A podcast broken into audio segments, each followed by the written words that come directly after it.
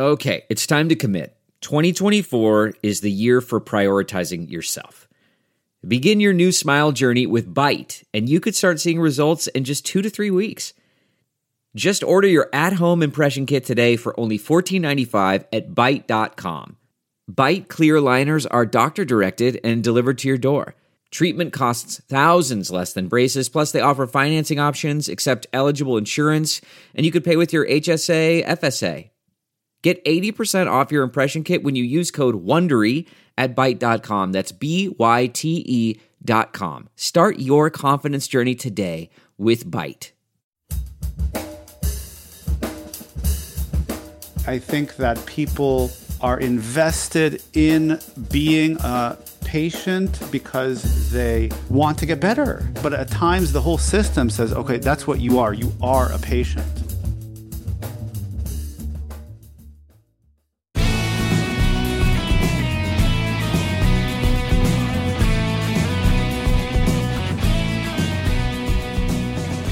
From Offscript Media, I am Matthew Zachary, and this is Out of Patients.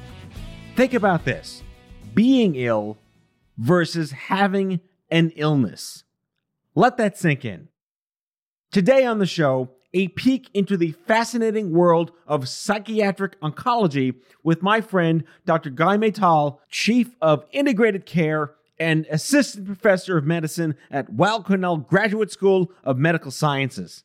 You know, I've often heard the phrase ambassadors of dignity when referring to the empathetic mental health professionals who not only listen to the lyrics, but hear our symphonies of grief, struggle, and challenge that we bring to bear when bad things happen to good people.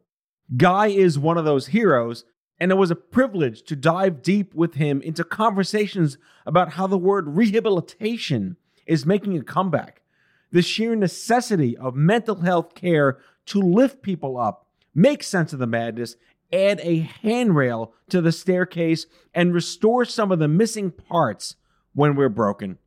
We also talk about the fabulously insane world of medical reimbursements. Uh oh. I think I just went blind! Unlike quote unquote normal procedures where you're poked and prodded, radiated, maybe stitched back up, well, we hope that you're stitched back up, mental health is the outlier tossed about as just a nice to have. Not okay. Enjoy the show. That's right. You don't want to go for an hour, then like there's no film in the camera, right? That has happened. We've learned our lesson. This is like episode, I think, 56 of my show. Wow. So, Yeah. you know, you're benefiting from others' losses. Aren't we all? Aren't we all? Says the know? psychiatrist. Aren't we all? Well, you know, or in the world of cancer, right? Like cancer is this unique field in medicine where it is everywhere in medicine we're benefiting as patients and providers and doctors from the experiences of our predecessors or from the mistakes made or the lessons learned or you know people participating in research but in cancer in particular you know most people in who are in treatment for cancer are often in some study right and it's, so it's very overt that yep i'm going to get treatment but i'm also directly contributing to future generations of patients So, for those just joining us, I'm talking to Guy. Guy Maytal. I love starting episodes in the middle of sentences. I really Yes. do. It's it's actually a really great way to start a conversation. yeah Uh, you are the uh, chief of integrated care and psychiatric oncology. I love the two words put together. Assistant professor at Weill Cornell. And we Yeah. met through a mutual young adult cancer survivor friend advocate. Shout out to Rebecca Cherry. And um, first thing I want to ask you as we conduct this conversation is please don't analyze me. How's that for a starter? no promises but i'll do my best So I'd like to just start by, you know, for the listeners, Guy and I spoke a couple of weeks ago and got acquainted and and I learned so much from him. I don't have a lot of I guess I'm not a doctor clearly and and all of his views represent all of his clients. I'll let him debunk that at the end of the show. But psychiatric oncology is fascinating to me because it's I think it's undiscovered. I think it's underdiscussed. I think it's underutilized. But you brought up this it's almost like a dogmatic statement of being ill versus having an illness. Is that a Yeah. self identifier? Talk to me about that. Yeah. So just to, to, to clear up the humor, no, my views are my own and don't represent those of my patients. Yes. Or, or my organization. Yes. Um, no, one of the things, uh, so I appreciate the opportunity just to speak with you and your listeners about psychiatric oncology and psychiatry more broadly. And one of the things that I think about quite a bit is questions of meaning and illness and how those two interface. And one of the challenges that people have, you know, it's in, in, in mental illness in particular, it's I think it's the worst. People are identified as their disease. So, you know, people say, I am depressed. She is bipolar, right? Nobody says I am breast cancer. yes. Uh, right? right? Nobody sa- nobody talks like that. But the moment you are a thing, then you're stuck. Right. That's what you are, you know? Like I'm a human. I'm never going to be a dog. It's just never going to happen in my lifetime, as far as I hope. But like, you know, once you say I am something versus I have something, then there's some space to play, to, to change, to improve, to distance.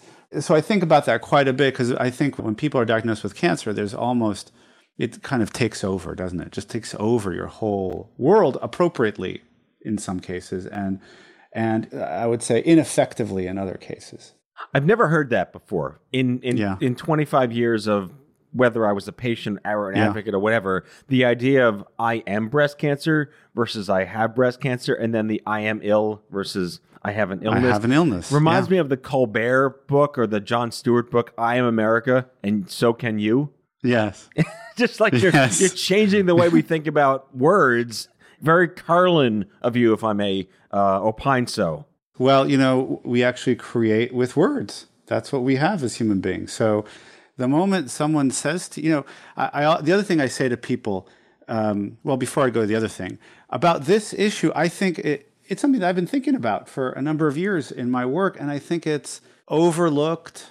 I think that people are invested in being a patient because they want to get better. It's completely appropriate. But at times, the whole system says, okay, that's what you are. You are a patient. Versus, it's a job you've got. You didn't want it. You know, someone gets a diagnosis of a major medical illness who is unfamiliar with having illness. All of a sudden, you've got a new job. You didn't ask for it. You're not going to get paid for it. You know, the only thing that's at stake is your life. Uh, that's a joke. Like, but it's, but you're working. This is the job.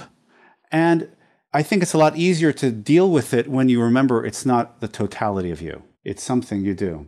what I'd like to learn from you, and I know my listeners, there's always this, you know, talk me out of the, I would say, the preconceptions of this battle between psychology and psychiatry. Is there one? Does it matter? Is there judgment and stigma?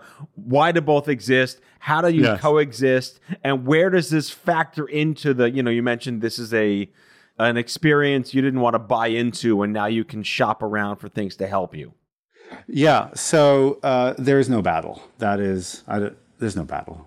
These are mutually. We've settled it, everyone. It's That's it. over. We're done. it's done. over. It's done. There's no battle. There, no, you know, what there really is is a shortage of resources across the board for people who need them.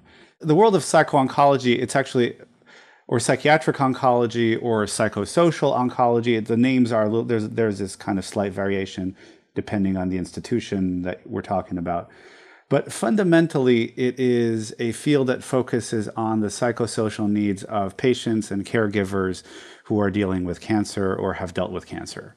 And in the broadest poss- possible sense, your feelings, your worries, your thoughts, um, the interpersonal issues you deal with, patient, you know, self advocacy or advocating for your loved one.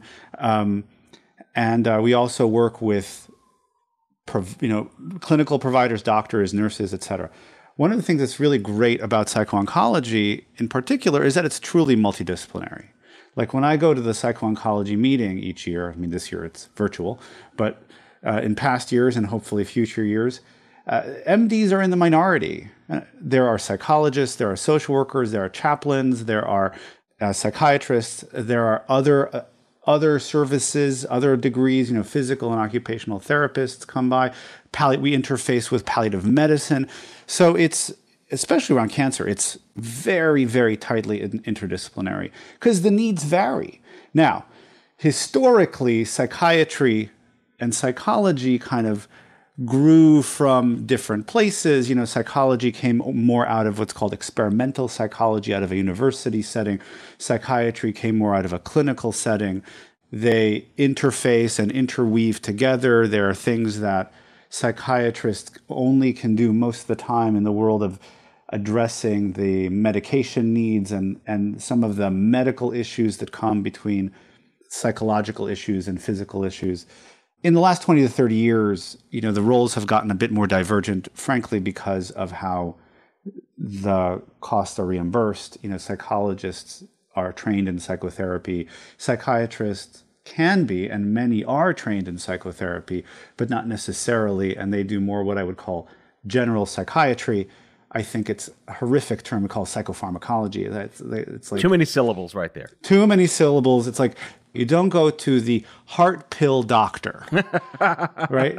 You go to the cardiologist. You talk about stuff, and sometimes you talk about your kids, and sometimes you talk about your heart, and sometimes you talk about your poetic heart, right? So your physical heart, your poetic heart, and then you go home. I mean, some people, uh, I know people who have relationships with their cardiologist for 20 years. You know, so the fields, you know, in social work, they they deal with more family systems hospital systems, but many of them also do psychotherapy. So it's there's a lot of overlap in the field. I want to do a throwback, if you would. Yeah, I want to please. do a throwback because back in I think 1986 or maybe 96, yeah. there was a um, some kind of spending package that went to the NCI or the NIH, and they used yeah. the word rehabilitation for the first time related to oncology. Yeah. And that word's making a comeback now for some reason. Mm. It was co opted by opioids and drug abuse. And the idea of being able to rehabilitate yourself to the extent that you're not, maybe not the same, whatever that new normal metaphor crap yes. is. I, I look to, um, I mean, I was diagnosed in the in the Cenozoic era of 1996. Sure, this sure. notion of mental health.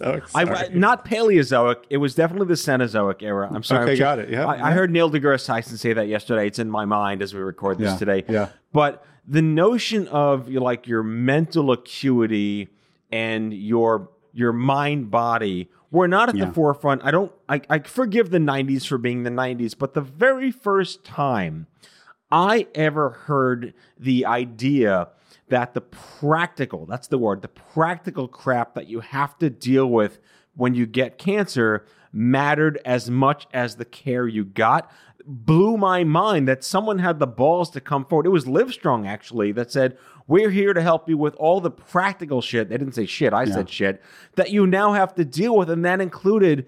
bef- Now, mental health is, you know, it's a hashtag, it's a trend, and we're fully aware of it now. But back Yeah. then, huge. Huge. And part of it is, you know, the stigma that goes along with being, with uh, having an illness, right? So, like the, that you're supposed to be strong and tough and fight. I mean, all the military metaphors. I right? hate The- those. I hate those. the martial metaphors. Like, you know, I have patients that I speak to who really benefit from them. They appreciate them. They, it's good for them. Uh, I'm a big fan of finding the metaphor that works for you. So if the military metaphor works for you, great. But I think a lot of people feel trapped by it. They're like, and I really mean great if it works for you. And and if it doesn't, find something else. A lot of people say, I'm sitting in a chair getting chemotherapy. Where's the battle? the practical aspects of cancer for a lot of people, as you know, are what has it be so difficult? Because your life is upended in order to save your life. Like financially, it's a big hit for a lot of people.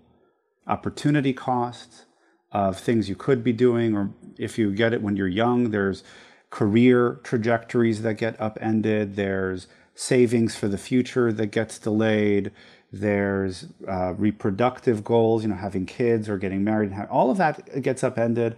If you're older and let's say you have kids or you have older folks in your life that you need to take care of, how do we do that and keep going to chemo and hold a job? And what if your job doesn't give you sick leave, by the way?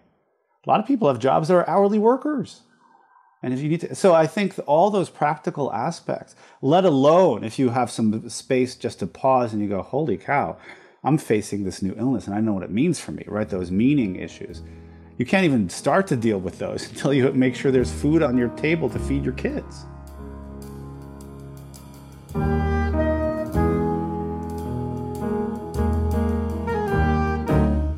Back with our guest after the break.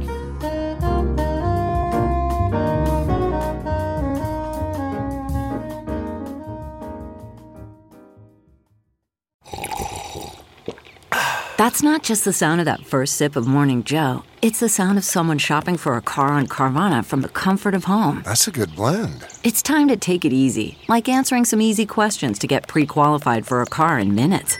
Talk about starting the morning right. Just like customizing your terms so your car fits your budget.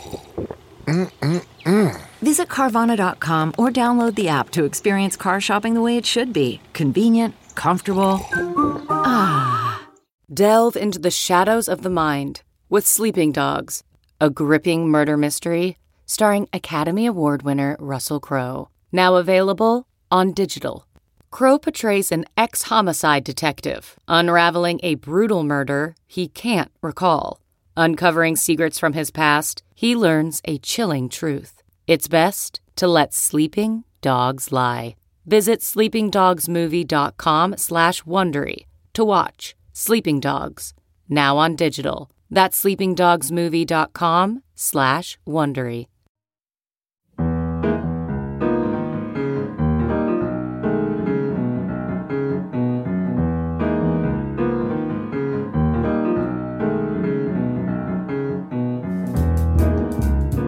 You know, I talk about how 20 years later we've revealed like an ebb tide, all the progress in medicine and awareness of when you were i'll just say a consumer. I, you know Yeah. we, we talk about the the uh, idiom of patient. Everyone's a patient and when everyone's something no one's something and what does that mean? But did i just blow your psychiatric mind by saying that? Never mind. I digress. The the idea that you can now be you know at least maybe in some of the integrative cancer centers we, we can set a whole other show about community centers and some of the gaps in funding and access to you know psychosocial support. You know are we now in a place where we can actually quantify having these resources saves money, has benefit, can be billable. You know, we talk about, you know, do you have to be a private practice? Are you incentivized to join a, a health system which you're a part of? Where do these services now that are non-biological, they're non-clinical, they're they're academic-ish, but they don't talk about it's not the the, the chemotherapy, it's not the surgery. How do they factor in? Because like there there are societies now, there's standards of care, there's guidelines, there's right. practices. Right. Talk to me and tell our listeners your thoughts on where the progress has led for you to be a more effective practitioner in the space and where some of the, the holes in the dam still live.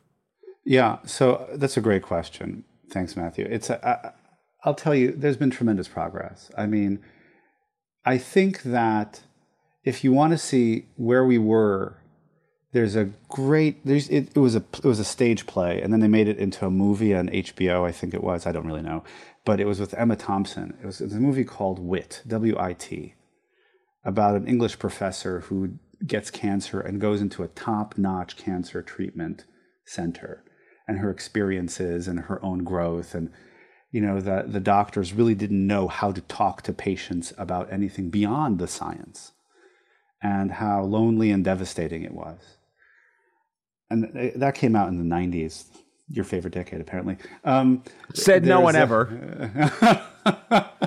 there's uh, i think there is universal recognition across the field for the need for psychosocial support for patients and families. I mean there's no no one's fighting it. No one says this is stupid. No one says i don't do this. No no one's saying that. Not that they ever really did but they kind it was kind of subtly like that. Subtly sidestepped or we'll deal with it later or something. But now it is clear overt the national to get like designation as a national cancer institute designated cancer center you need to demonstrate having sufficient psychosocial resources like including psycho-oncology. Just it just and it's a requirement. So that's tremendous progress because the national organizations, the national credentialing agencies, in the United, I'm- talking to the United States, obviously. I don't, uh, I can't speak to other parts of the world. There's clear recognition that this is requisite.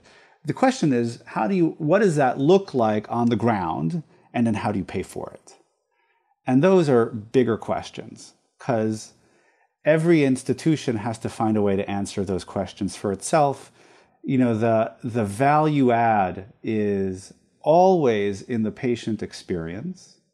Um, there is clear data that shows that people who have episodes of major depression, significant anxiety, or other untreated, typically pre existing psychiatric conditions do worse in terms of cancer treatment. They comply less, they just show up less, right? They aren't as engaged in treatment. So treating those clearly makes a difference. And yet that runs up right against the complex reimbursement issues that happen around mental health in this country. Wait, they're complex? So they're complex. I had no idea. I uh, well, you know, that's why you have me on your show. Explain it to me, Doc. Oh, I wish I could. Uh, this I is know. Not my, uh, you know, uh, it, it's uh, the simplest way, and this is I'm not an expert in this, but the simplest way to explain it is medical reimbursement traditionally, actually, it is changing, but traditionally has been, as you know, fee for service, and what typically means by service is procedures get reimbursed more than things that are quote unquote not procedures. It means I don't like poke you, cut you, insert something in you like that. Like if um, so mental health mostly what we do is sit and we talk. And maybe some of us will prescribe things.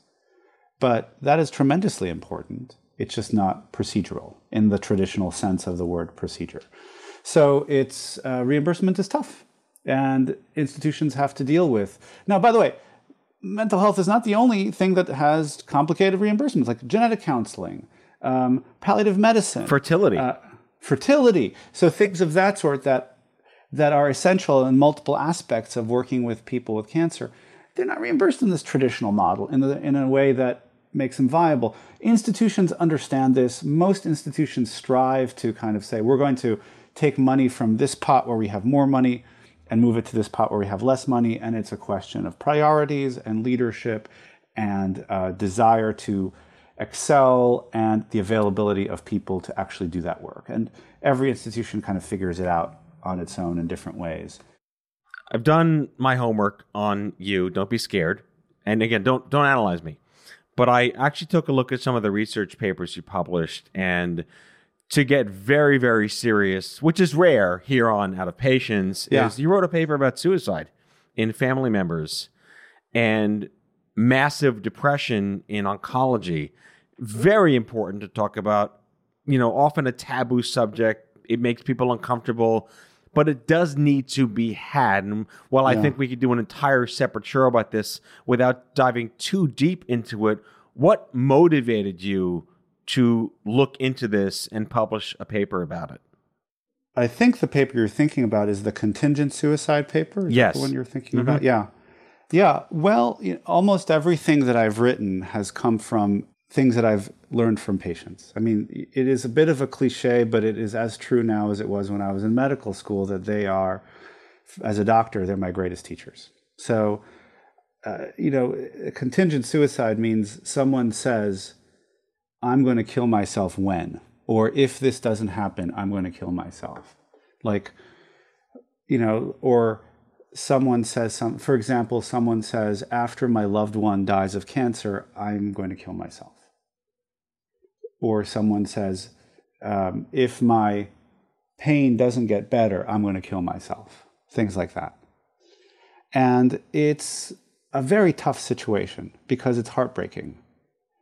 And the the stuff that isn't said uh, from the clinicians, it can be very infuriating. You know, like because you feel you know nothing. There's nothing that there's nothing that has like doctors, nurses, other medical providers uh, uh, feel worse than feeling helpless. Right. Like we feel helpless when someone says, "Are you going to kill yourself?" No, now, no. But when my mother dies, I might. It's like, what do you do with that? They're not even your patient they're a family member. It's like someone saying that to you on the subway with a little bit more of an intimate relationship. But it's not, there isn't an official kind of doctor patient relationship. What do you do? And it's a, it's kind of that help, it's that helpless moment. So that's why I did it. That's why I wrote about that and thought about it. And it's, it is the place where you get to be human with another human being with additional knowledge and responsibility as a doctor or as other caregiver. But you uh, be human and you listen and you listen to you know one of the things I one of my mentors used to say don't don't just listen to the lyrics listen to the music meaning whatever people say is what they say but then listen to what's the music behind what they're saying there's also a fabulous quote I forget who said it but that music is the m- music is actually the silence organized between the notes oh wow did that blow your mind i'm here to blow your mind that's You're my... blowing my mind multiple times, multiple times. No, it's it's it's great. You know, like oftentimes there's just you know I'm thinking of one example from some years ago of a mother who said, "I'll kill myself after my son dies." Her son was dying of cancer, and ultimately the end of that story is she didn't, and it turned out fine, as fine as can be expected when an, uh, a mother loses a son. But it was such an expression of, I can't imagine life on earth without him. And when someone says something like that, like I'll kill myself if and when my son dies, everyone feels awful. All the you know all the medical providers feel awful. They don't know what to do. Do you send them to a psych unit? I mean, here she is. Her son's dying in the hospital. Do you, do you admit her? What do you do? You know, and that's where psycho-oncology can be very helpful because we have a little bit of distance from the situation and can listen to the music, not just the lyrics. Right and say, oh, this is the best this particular mother has in the way of communication. All she can say, she can't say what I just said, which is, I can't imagine life on earth without him. Her heart is shattered. All she can say is, I'm going to kill myself when he dies. We take it very seriously, obviously. We put in safety precautions, etc., and do the appropriate assessments along the way we didn't send her to the psychiatric unit. We're like, we didn't. What are we going to do? Like, this mother is losing her son, and she'll be in a psych. This it didn't work from a human perspective, and we had to be responsible from the safety perspective. So, um, um, we were the interpreters of the music, and at the end, you know, after her son died, she noticed that she kept breathing, because even though her mind couldn't imagine life without him on Earth, her body kept going, and then her mind caught up that's you just know? I mean that that's hard, uncomfortable stuff to talk about. I've done many, many shows, and I've I've been part of many panels and talks about empathy in medicine, yeah. and this goes beyond the the apathetic German Freud Jung idea of actually mind melding in a sense with the experience of the other human being. Yeah. How do you as a practicing psychiatrist, and maybe this is for not that I think my audience is a bunch of psychiatrists, but I do have a significant portion of my listeners work in the medical profession. Yeah. How do you carry that weight home with you at night? And what happens at three in the morning? Well, hopefully, I'm sleeping at three in the morning. um, unless I'm up for some early morning hike, which uh, I'm kidding. Um, uh, it's a great question. Uh, there are a couple of things. First, just a shout out to like defend Freud. Freud got this reputation as this cold, distant, kind of Teutonic dude. If when you actually go back and read what he wrote, the man like was nothing but empathy. He was listening to people in a way that nobody had bothered. And somewhere down the line, he gets this cold, distant, you know, bespeckled Germanish characterization. Um, wait, wait, but, uh, wait, wait. Are you? Uh, hold on, hold on. Yeah. Here's yeah. the line. Are you telling me I've been defreuded? Oh, yes. Yeah. That's yeah. But I'm bummed. Yeah. Yeah. So one way is humor, by the way. Yes. That's, an, that's one answer. One humor is really important. Um, another way is engaging in my own uh, uh, self care. I think it's critical.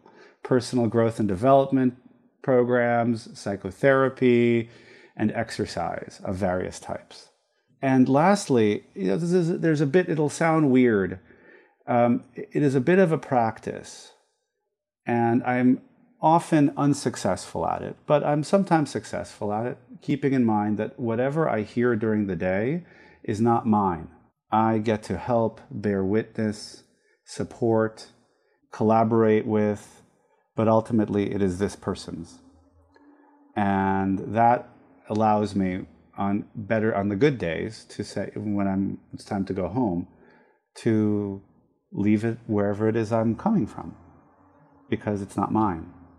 You know, I've got my own stuff to deal with. but like, Yeah, FedEx FedEx owes you that package. Where the hell is it? That's right. Um, no, it's uh, but yeah, and it's you know, empathy is uh, uh, is a word that, as you probably know, M is a prefix that means with, and pathos means sadness. But it's so it's to be sad with, but it's not my sadness, and that allows me to be empathic because once it's my sadness and I'm over here where I am dealing with my sadness, not contributing to your life in some way, shape, or form. You must be a doctor. That was pretty profound. Oh, thanks. Med school done you well. But that's very serious. Thank you. I've been very fortunate. I've been very fortunate. I've heard this phrase. This may not be something anyone's ever heard of, but the ambassadors of dignity are the Yeah. people who surround our mental health when bad things happen to good people. Yeah, I love it. Yeah, uh, I think that uh, we could do a whole conversation just on the role of dignity. Well, let's plan for that because I think that's a that's an episode deserved of being uh, created, and then we will not um, defraud anyone going forward. Oof. I, ha- I, I had to. I'm really sorry. You know me. This was expected. do. If I, I didn't, do. I can't disappoint you, and I hope you, I know. you're psychoanalyzing li- listen, me. I, I got I got to give you the the groan when you give a groaner. I mean, like that. Otherwise, you're just like you know, talking into an echo chamber. You- need the feedback. That's why we have a dialogue. You're my kind of doc. Thank you. Dr. Guy Maytal, Chief of Integrated Care and uh, psychiatric oncologist and assistant professor at Weill Cornell Graduate School of Medical Sciences. More to come. Thank you so much for coming on Out of Patients. My pleasure. That's all for today, folks. If you like the show, be sure to subscribe, leave a review, follow us on social, and tell all your friends to listen. Out of Patients with Matthew Zachary is a product of Offscript Media. Our executive producer is Matthew Zachary. Our senior producers are Jen Horangeff and Andrew McDowell. Darren Tunn is our production intern. It is recorded, mixed, and edited by Matthew Zachary. Our theme music is by the Mike Van Allen Quintet and by Mara. For advertising and media inquiries, email media at offscript.com. Hit us up at contact at offscript.com to share comments, feedback, and make guest recommendations. For more information, visit offscript.com.